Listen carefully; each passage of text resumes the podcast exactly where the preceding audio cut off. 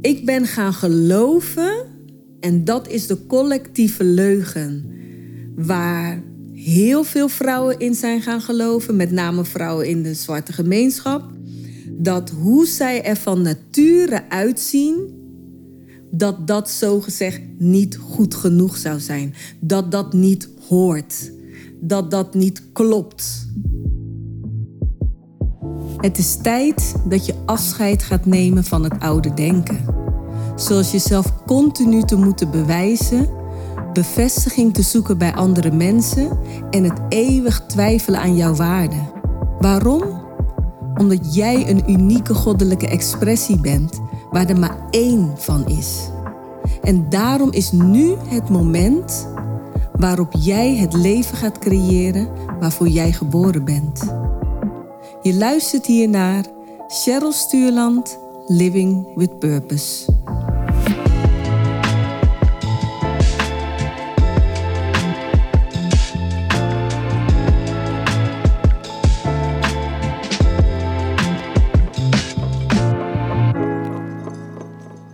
Zolang ik me kan herinneren, heb ik altijd een hekel gehad aan alles wat te maken had met mijn eigen natuurlijke haar.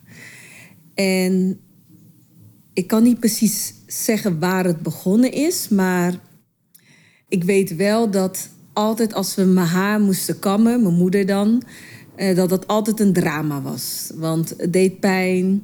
In die tijd was er nog een soort van idee dat uh, water en kroesenkrullen niet goed samengingen. Dus het is niet dat het haar nat werd gemaakt als het werd gekamd. Maar het werd dan uh, vet ingezet en dan werd het gekamd en dan deed het pijn omdat er nog klitten in zaten. En als ik dan daar wat van zei, dan mijn moeder die er al niet een fan van was om haar te kammen, die had dan geen geduld met me en die had dan zoiets van ja zit rustig en dan pakte ze mijn haar vast van zit, zit rustig. Dus of je werd met een, eh, met een borstel tegen je hoofd aangeslagen dat je rustig moest zitten. Dus uh, nee, het was alles behalve een, uh, een pretje. En ik weet dat ik een jaar of acht moet zijn geweest dat mijn moeder kwam vertellen dat er een, een soort van curly-behandeling kon ik ondergaan bij een kapper. En dan werden mijn kroesenkrullen werden dan gladde krullen. En dan ja, hoefde ik niet meer mijn haren te kammen. Dus nou ja, dat klonk natuurlijk als muziek in mijn oren. En wij gingen toen naar een kapsalon op de Midlandstraat, waar ze dus die behandeling zouden geven. En ik weet nog, ik kan me niet zoveel herinneren meer over de behandeling, maar ik weet wel dat ik heel blij de deur uitging. En vervolgens, ik denk na een paar dagen, heel veel last kreeg aan mijn oor. Aan de achterkant van mijn oor kwam er een hele grote bult. En we hadden spullen meegekregen wat je in het haar moest doen om die krullen zeg maar uh, mooi te houden. En dat was één natte, vette drap. Maar goed, alles om maar niet uh, mijn haren te moeten kammen door mijn moeder. En ja, volgens mij legden we al heel snel het verband van... volgens mij is dit niet goed. En ik had echt heel veel pijn aan de achterkant van mijn oor. Dus mijn moeder en ik samen met mijn tante en mijn nichtje... gingen wij dus terug naar die kapsalon. En mijn moeder vertelde van ja, dit kind heeft heel veel pijn aan de oor. Uh, kunnen jullie daar wat tegen doen? Of hebben jullie andere spullen ervoor? Want ik denk dat ze daar een reactie van krijgt. En toen zei die kapper van ja, we kunnen niet veel doen. Dit is wat er is voor die curly-behandeling. En uh, waarschijnlijk kan zij er dan gewoon niet tegen. Dus er zit niets anders op dan het haar uit te laten groeien en steeds uh, het weg te knippen, net als met verf. En het dan gewoon niet meer die curly-behandeling te geven. En ook die spullen niet meer te gebruiken. En de snelste manier daarvoor is als je het misschien helemaal wegknipt. Nou ja, mijn moeder, die niet van harenkammen hield, laat ik het daarop houden. En daar ook gewoon een beetje te lui voor uh, was. Dat geeft ze ook nu eerlijk toe. Had ze iets van: Weet je, krip het maar helemaal weg. En uh, dan beginnen we gewoon ja, opnieuw. En ik weet nog dat ik echt zo naar mijn moeder keek van... nee ma, nee, ik wil maar, ik wil maar niet knippen. Ik wil niet met een korte kop lopen. En, uh, maar ja, uh, dat ging gewoon gebeuren. Dus uh, ik weet nog dat ik echt zo bedroefd die zaak uitliep. En ehm, nou ja, toen het een beetje was aangegroeid, had mijn moeder samen met een tante een ander idee. Want uh, die, in die tijd had je wel al weefbanen, weet je, die neppe haarbanen. En mijn haar was lang genoeg zodat ze het konden vlechten. En dan kreeg ik die neppe weef zodat ik toch weer wat langer haar had. Ik denk dat ik toen een jaar of negen moet zijn geweest. En ik weet nog dat, ik, dat ze bezig waren met mijn haar om het te vlechten en die banen eraan te naaien. En ja, dat was een van de eerste weef van die tijd. Praat over de jaren tachtig. En het zag er gewoon niet uit. Het haar die bleef zeg maar een soort van recht. Dus als ik mijn hoofd omhoog ging dat haar ook mee. En ik dacht, nee, dit ziet er niet uit. Maar mijn moeder probeerde me ervan te overtuigen dat het wel leuk was. En ik had zoiets van, nee, het ziet er niet uit. En ik wil niet naar school op deze manier. En, maar ja, onoverbiddelijk. Ze had zoiets van, je gaat gewoon naar school. En ik had mezelf dus in de toilet verstopt, omdat ik echt gewoon niet de klas in wilde gaan. Ik vond het zo erg om met dat haar de klas in te gaan. En ik weet, ik weet niet hoe lang het heeft geduurd voordat ze me hebben gevonden. Ik denk misschien een half uur, drie kwartier. Ondertussen zat ik te bedenken van wat ga ik doen? Want iemand gaat ooit naar het toilet komen en mij hier zo zien. ik oh, ik vond het zo erg. En um, uiteindelijk vond de juffrouw mij en ze zegt tegen mij, Cheryl, wat doe je hier? We zochten je al, we hadden al eh, gebeld naar huis en je bleek gewoon naar school te zijn gekomen. En ik probeerde heel zachtjes aan haar uit te leggen van ja, ik, uh, ja, ik heb zeg maar uh, haar zitten op mijn eigen haar genaaid en het ene doet heel veel pijn. En twee, ja, ik vind het niet mooi en ik durf de klas niet in. En toen had ze iets, ach, kind toch, weet je wel, kom maar. En ze, ze neemt me zo mee aan de arm. Ze zegt, ja, Cheryl was op het toilet... want ze durfde de klas niet in vanwege de haar. Mijn god, dus ja... Ik denk, dit waren echt... Dit zijn zeg maar de situaties die... Ik kan je voorstellen niet hebben bijgedragen aan mijn liefde voor mijn haar. Dus toen ik een jaar of negen was, was het haar inmiddels alweer schouderlengte gegroeid. En uh, had mijn moeder gehoord over die relaxbehandeling. Dus het streten, het chemisch behandelen om je haar natuurlijk glad te maken. Dus we gingen naar een ander kapsalon, ik weet nog op Doelenplein. En mijn moeder had zoiets van: hé, hey, als je deze behandeling doet, dan wordt je haar helemaal stijl. En dan kan je het ook gewoon in een knotje dragen. Hoef je ook het haar niet meer te kammen. Je kan gewoon naar, makkelijk naar zwemles en het daarna in een uh, knotje doen. Dus zo gezegd, zo gedaan. Ik onderging die behandeling en uh, ze knipte het ook nog in een korte boblijn. Waardoor ik helemaal, ja, helemaal blij en verrukt die kapsalon uitliep. En zoiets had van eindelijk, eindelijk heb ik dan het haar waar ik zo van droomde. het haar waardoor ik gewoon met mijn hand door mijn haar kon gaan. Dat het gewoon danste, dat ik zo heen en weer ging en dat het dan bewoog alle dingen die ik bij mijn blanke vriendinnetjes ook zag. En ja, wat ik ook wilde. Maar om deze haarstijl te onderhouden, moet je het natuurlijk wel onderhouden. Hè? Ehm, wassen, rollen, onder de droogkap gaan en dat elke keer zo doen. Want jouw eigen natuurlijke haar groeit en dat is kroes. En dat andere haar dat gerelaxed is, hè, dat is stijl. Dus als je het niet onderhoudt, gaat het gewoon breken. En wat ik zeg, mijn moeder hield niet van dat soort dingen. Dus betekende dat dat ik om de twee weken naar de Black Hair Salon moest om uh, het te onderhouden. En als je niet weet hoe het eraan toe gaat in een Black Hair Salon, of laten we zeggen de meeste Black Hair Salons van vroeger dan, je kon niet echt een afspraak maken. En volgens mij ook al maakte hij een afspraak, was dat toch een soort van flexibel iets, tijd. Dus ja, s ochtends, als ik op een zaterdag daar naartoe ging... en uh, dan was ik voor mijn idee dan vroeg, acht uur, half negen... Nou, dan waren er gewoon al zes, zeven mensen aanwezig. En als je geluk had, liep je daar drie uur s middags de deur uit. dus je was gewoon uren was je in zo'n kapsalon. Dus nou ja, dat deed ik dan, want dat was gewoon mijn leven. Ik wilde niet terug naar mijn natuurlijke haar. En uh, dit was voor mij het ideaalbeeld waar ik van droomde. En waarvan ik dacht van oké, nu zie ik eruit zoals ik eruit wil zien.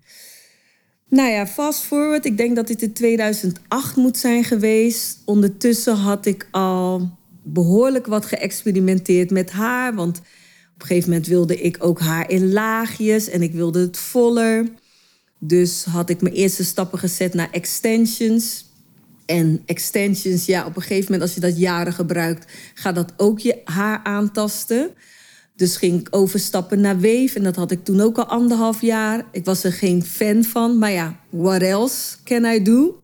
Zo, dat was mijn uh, mindset op dat moment. En in 2008 belde mijn moeder me op. Ze zegt: Cheryl, kijk op YouTube. Toets in Lacewigs. En ik had echt zoiets van: ja, mijn moeder die komt altijd met nieuwe ideeën. En niet alle ideeën zijn zo grandioos. Dus ik had zoiets van: ja, is goed, ik zal vanavond even kijken. Dus ik s'avonds op YouTube Lacewigs ingetoetst. En inderdaad, nee, ze had me een, een link doorgestuurd. Nee, ze had me een specifieke link doorgestuurd en ik kijk naar die video en ik zie een, een donkere dame in Amerika. Uh, met wat aan, in de ene hand een soort van pruik. En ik had zoiets van: oké, uh, wat is dit dan? En vervolgens plaatst zij haarlijm aan de, precies helemaal rondom haar haarlijn. En ze plaatst op een gegeven moment die leeswik op haar hoofd. En toen liet ze dus zien van, nou kijk eens, ik maak een scheiding. Niks zie je ervan. Kijk eens, ik kan mijn haar in een staart doen. Allemaal dingen die je ja, met weef niet zo makkelijk kon doen. Omdat je anders die banen zag zitten. En dat is niet mooi, dus dat wilde je dan niet.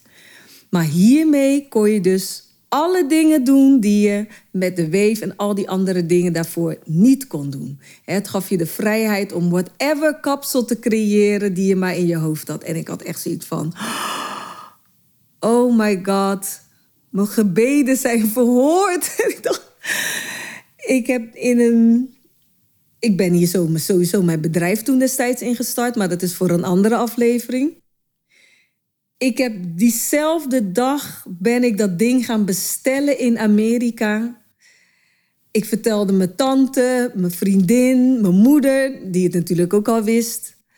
Die hebben het ook allemaal besteld toen. En ja, de jaren die daarna kwamen, was voor mij gewoon een feest om alle creaties die ik maar, waar ik maar van droomde, om dat te kunnen dragen. Ik had krullen tot hier, kleine krullen, grove krullen, haar tot aan, uh, tot aan mijn middel, over mijn borst, boven mijn borst, boblijn, nou, roodbruin, zwartbruin. Alle, variaties die er maar waren, het was ook mijn business natuurlijk, uh, had ik in huis. Tegelijkertijd, rond die tijd, was er ook een sterke natural hair movement gaande in Amerika. En die leeswiks, wat in feite een pruik was, gaf mij de gelegenheid om natuurlijk te stoppen met het chemisch behandelen van mijn haar. En ik had zoiets van: oké, ik laat me die video's ook gaan kijken van die natural hair uh, dames. Maar niet om daadwerkelijk met mijn eigen haar te lopen. Tenminste, ik, ik loog tegen mezelf dat ik dat wel zou gaan doen. Maar op een gegeven moment was die hele relaxte uitgeknipt en had ik al een lengte. Uh, wat ik zelf mooi vind, want ik vind bij mezelf dan korte haar minder leuk. Dus ik had zoiets van, nou, het is nu op de lengte. Ik zou gewoon met mijn eigen haar naar buiten kunnen lopen nu. En ik volgde die stappen die die dames zeiden hoe je het haar moest behandelen. Een van de dingen die ik hoorde is dat het haar juist gehydrateerd moest worden. Nou, en nu begreep ik ook waarom ik zo'n pijn had als mijn haar vroeger gekamd werd. Want de meeste mensen wisten helemaal niet hoe ze met kroeshaar moesten omgaan. De meeste ouders. Dus het was gewoon altijd een hel voor de meeste mensen. Ik denk dat als jij zelf kroeshaar hebt, dat je je wel misschien kan herinneren hoe dat was. Dat, daar heb ik het ook veel met vriendinnen vroeger over gehad. Dat je gewoon, ja, dat het gewoon niet altijd leuk was. Dat het echt gewoon pijnlijk was als je haar werd behandeld. En nu kwam ik erachter dat je haar gehydrateerd moest worden. En dat deed ik wel allemaal, maar geen haar op mijn hoofd die eraan dacht om met mijn eigen kroeze haar naar buiten te gaan. En tegelijkertijd begon het ook te wringen, want die pruiken, die leeswiks, begonnen ook vaker uit te vallen op wonderbaarlijke wijze begonnen ze uit te vallen. En dat moet ergens rond 2015 zijn geweest dat ik op een gegeven moment onvrede begon te krijgen over die pruiken. Maar ik kan me zo'n gesprek herinneren met een vriendin die belde en dat ik zei van ja, overal waar ik loop ligt dat haar. Ik word er helemaal gek van. Ik heb dat haarwerk net aangeschaft. Binnen vier weken heb ik al kale plekken. Wat moet ik nou? Weet je, als dit het dan niet is, wat moet ik dan? en als ik dan terugdenk aan zo'n telefoongesprek, dan hoor je gewoon de wanhoop van wat moet ik als die haarwerken ook niet meer doen wat ze moeten doen? En dat er geen enkel moment in mij opkomt van Cheryl, what about your own hair? maar dat zag ik niet eens als een optie. zo diep was ik gezonken. En ik weet nog negen jaar of acht jaar geleden ging ik met mijn huidige partner op vakantie naar de Dominicaanse Republiek. En het hotel waar we bleven de dag voor vertrek, want we vertrokken vanuit Brussel. En ik doe mijn beautycase open en ik zie dat die haarlijm, die dop open was gegaan. En die hele haarlijm over mijn hele beautycase was, uit, eh, was gevallen. En ik dacht, oh my god. En ik was al in Brussel en we zouden natuurlijk vertrekken over een paar uur. Dus ik had geen mogelijkheid meer om snel vervangende lijm te kopen. We moesten gewoon naar de airport. En ik totaal in paniek van hoe ga ik dit doen op vakantie in vredesnaam.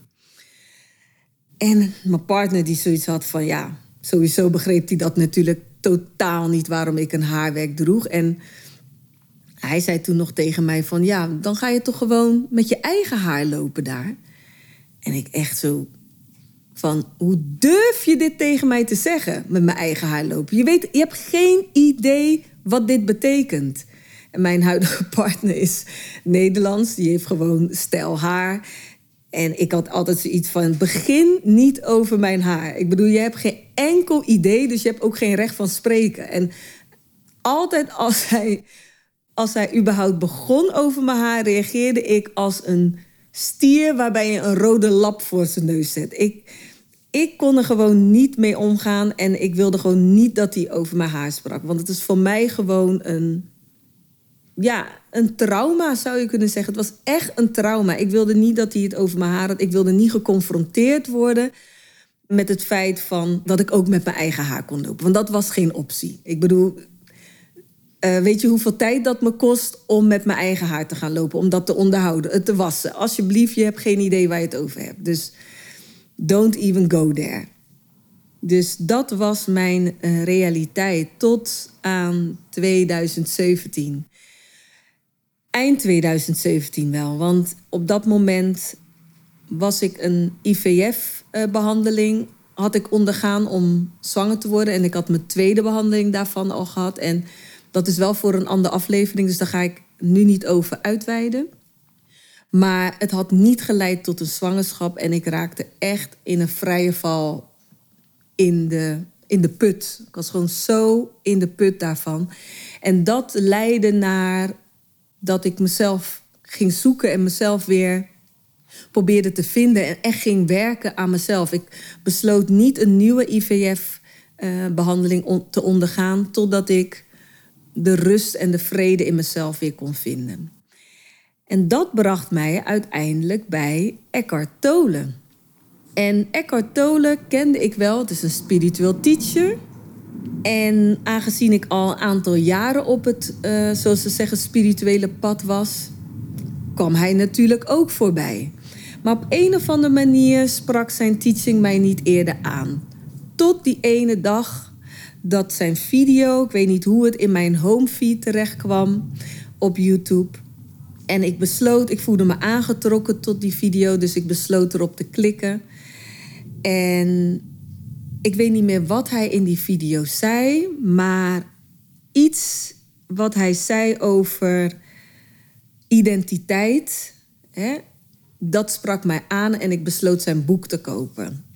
En ik denk dat ik nog niet eens twee hoofdstukken of derde hoofdstuk verder was, totdat hij die vraag stelde die er uiteindelijk voor heeft gezorgd dat ik een hele grote shift heb weten te maken in mezelf. Waardoor ik nu kan zeggen, en wat ik ook in meerdere video's heb verteld, maar ik had toen niet verteld wat precies de aanleiding is geweest. Waardoor ik zo vrij werd in mezelf. En uiteindelijk nu dus hier op camera, al jaren natuurlijk, mijn eigen natuurlijke haar draag. En de vraag die hij stelde was: waar hou jij je aan vast voor je gevoel van eigenwaarde? Voor je gevoel van identiteit? En je moet zien op dat moment, hè, het ging natuurlijk al niet goed met mij. En hè, ik ging werken aan wat maakte dat ik me zo weer ongelukkig voelde. Na eigenlijk al jaren eerder ook zo'n dip te hebben gehad, depressie te hebben gehad. En ik begreep gelijk wat hij bedoelde en waar ik aan vasthield. En op dat moment was het hè, mijn imago, mijn identiteit, mijn uiterlijk, hoe ik eruit zie. Hoeveel werk het mij kost, hoeveel innerlijke onrust ik heb daarvan. Om altijd maar te blijven voldoen aan dat ideaalbeeld wat ik gecreëerd heb in mijn hoofd. En ik begreep wat hij. Ik begreep waar hij de vinger op probeerde te leggen, op die zere plek in mij. En ik besefte, het is mijn, in eerste instantie mijn haar, mijn uiterlijk, waar ik, ja, ik ben gaan geloven. En dat is de collectieve leugen waar heel veel vrouwen in zijn gaan geloven, met name vrouwen in de zwarte gemeenschap, dat hoe zij er van nature uitzien, dat dat zogezegd niet goed genoeg zou zijn. Dat dat niet hoort. Dat dat niet klopt. dat is de collectieve leugen waar we in zijn gaan geloven. En wat ervoor zorgt dat je hemel en aarde beweegt, letterlijk. Want ik heb een bedrijf in haarwerk gehad. Ik weet wat vrouwen deden om maar aan die haarwerk te komen, ook al hadden ze geen geld. Om maar te willen voldoen aan dat ideaalbeeld. Dus hemel en aarde beweeg je geld, tijd, wat dan ook. Je levensvreugde. Om maar te willen voldoen aan een ideaalbeeld. Van zo moet ik eruit zien. En om, want dat is wat erachter zit van je wil geaccepteerd worden. Je wil je liefdevol voelen, je wil je mooi voelen. Je, wil, je mooi voelen komt uiteindelijk voort uit ik wil geaccepteerd worden. Ik wil erbij horen. Ik wil me goed voelen over mezelf. Daar komt het uiteindelijk vandaan. En daardoor beweeg je hemel en aarde om te voldoen aan een ideaalbeeld, omdat je bent gaan geloven in die leugen. En dat is onbewust gegaan, want dat noem je men conditionering. Je bent dat onbewust gaan geloven. Het is niet dat mijn moeder mijn haar niet mooi vond. Mijn moeder hield gewoon niet van haarkammen. Ze is ook gewoon een beetje lui op dat gebied. Dat geeft ze ook toe. Maar in mijn hoofd gebeurde wat anders. In mijn hoofd was het: ik ben niet goed genoeg zoals ik er nu uitzie. Ik moet klaarblijkelijk een behandeling ondergaan. En dat haar mag er niet zo uitzien zoals ik nu ben, klaarblijkelijk. Dus in mijn hoofd ben ik mezelf gaan vertellen van zo hoor ik er niet uit te zien. Tuurlijk, ik leef ook in een westerse wereld waar een dominant andere beeld is wat ik zie. Tuurlijk, maar dat maakt nog niet dat ook dat de waarheid is. Ook al wordt het letterlijk tegen je gezegd van zoals jij eruit ziet klopt niet. Stel je voor dat dat letterlijk zo tegen je gezegd zou zijn. Dan nog is de grootste misdaad dat je het zelf bent gaan geloven. En dat is wat Eckhart Tolle mij toen duidelijk maakte. En van die leugen ben ik mezelf gaan bevrijden. Door te gaan inzien dat het een leugen is. dat het conditionering is. En ook al geloven een miljoen mensen hetzelfde, dat maakt het nog geen waarheid. En het feit dat je dus van binnen, als je dat al tegen jezelf zegt en je voelt je niet goed over jezelf, dat is het bewijs dat het dus niet klopt. want alles in jou, jouw authentieke zelf, wie jij werkelijk bent in essentie, schreeuwt naar jou van jij bent helemaal oké zoals je bent. Sterker nog, jij bent een unieke goddelijke expressie. Er is geen één van jou. Precies zoals jij bent. En als jij blijft geloven in deze leugen, ga je onvrede voelen. En ga je er alles aan doen om maar te blijven voldoen aan de nieuwe trend. Want ik zei nog tegen mijn moeder: het is heel gek. Er is in de jaren 70, kan ik ook terugzien, dat er een trend is geweest dat iedereen met de afro liep. What happened? Ja, er is altijd een nieuwe trend. Er is, continu is alles in beweging. Maar als je eenmaal gaat begrijpen wie jij in essentie werkelijk bent, dan ben jij niet meer gevoelig voor trends. Dan ben jij niet meer op zoek naar continue bevestiging van jouw waarde. Want daar gaat het over. Je blijft op zoek naar bevestiging van je waarde. En ik deed het door middel van te willen voldoen aan een ideaalbeeld van westers haar, terwijl ik niet zo geboren ben. En dan te zeggen van zoals ik geboren ben, dat klopt niet. wat voor kronkel is dat? Dat is allemaal conditionering. Het is inmiddels, zoals je wel weet, als je meerdere video's van mij hebt bekeken, mijn missie geworden om jou te herinneren aan wie je in essentie bent. En dat betekent dat jij jezelf moet gaan vrijmaken van al die overtuigingen, al die saboteurs die je bent gaan geloven gedurende de tijd dat jij hier op aarde rondloopt. En dat maakt jou dan vrij. Elke keer dat je weer zo'n overtuiging ontdekt in jezelf, kan je jezelf dan van vrijmaken. En hoe vrijer je je voelt, hoe meer jij je potentie die er in je zit gaat leven. Want nu houdt niks je meer tegen. En al die energie die ik besteedde aan bezig zijn om te voldoen aan een ideaalbeeld, dat was energie die ik had kunnen gebruiken om te doen wat mij echt vervult. Waar mijn hart van gaat zingen. En dat is dus inmiddels wat ik ook doe. Want sinds ik die shift heb gemaakt, ik weet nog dat ik letterlijk daarna naar de badkamer liep. Ik keek mezelf aan in de spiegel en ik zag die haarwerk op mijn hoofd en ik dacht bij mezelf: wat bezielde mij dat ik met een of andere Chinese vrouws haar op mijn kop ga lopen en dan pas denken dat ik waardevol ben. En op dat moment, ik pakte die remover, ik, ik deed het over mijn haarlijn, ik trok die haarwerk van mijn hoofd af. Ik heb elke pruik gezocht die ik in mijn kast kon vinden. En ik heb ze linea recta in de prullenbak gegooid. want dit ben ik. Zo ben ik gemaakt. En als jij niet met dezelfde trots naar buiten kan lopen als jezelf, met je natuurlijke haar, als dat je loopt met die pruiken, dan ga ik je zeggen, dan ben jij nog steeds de slaaf van het systeem die jou doet geloven, die jou doet geloven dat wie jij bent niet goed genoeg is. Ja, als jij niet met diezelfde trots als je zelf naar buiten kan lopen, maar alleen maar met een haarwerk op of whatever, dan ben jij nog steeds een slaaf. Een slaaf van de mentale programmering. En want dat is waar Bob Marley het over had ook in Redemption Song. Hè?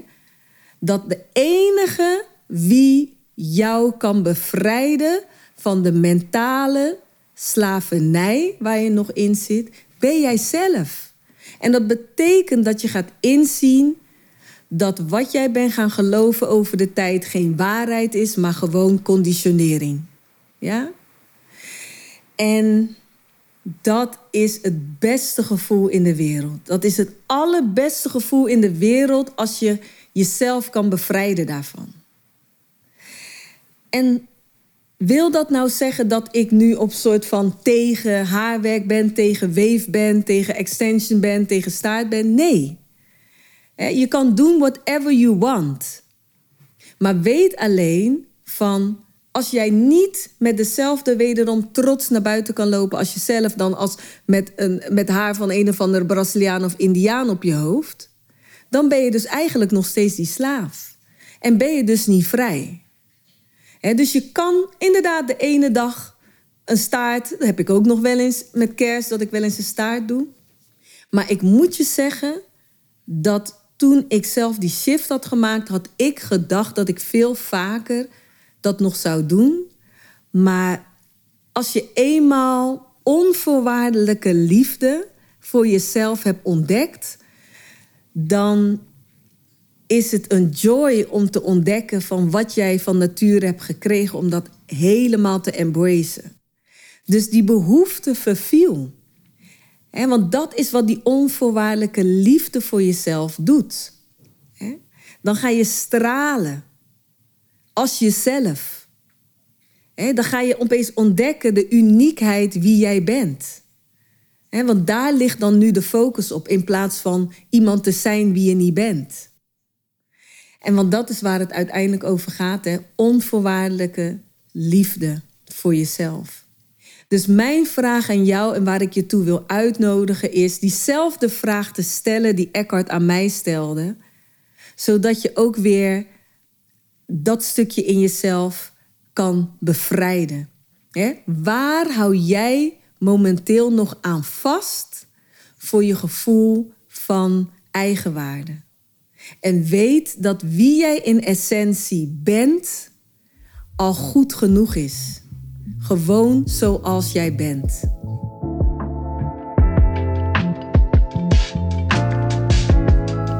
Waar voel jij je na deze aflevering toe uitgenodigd? En hoe zou jij nog meer expressie kunnen geven aan jezelf? Deel dit met mij via mijn social media kanalen of in een persoonlijk bericht aan cheryl.cherylstuurland.nl. Door op de volgknop te drukken ben je altijd op de hoogte wanneer er een nieuwe aflevering voor jou klaarstaat. Dus vergeet dat niet te doen. En dan zeg ik voor nu Dankjewel Purpose People voor het luisteren en till next time.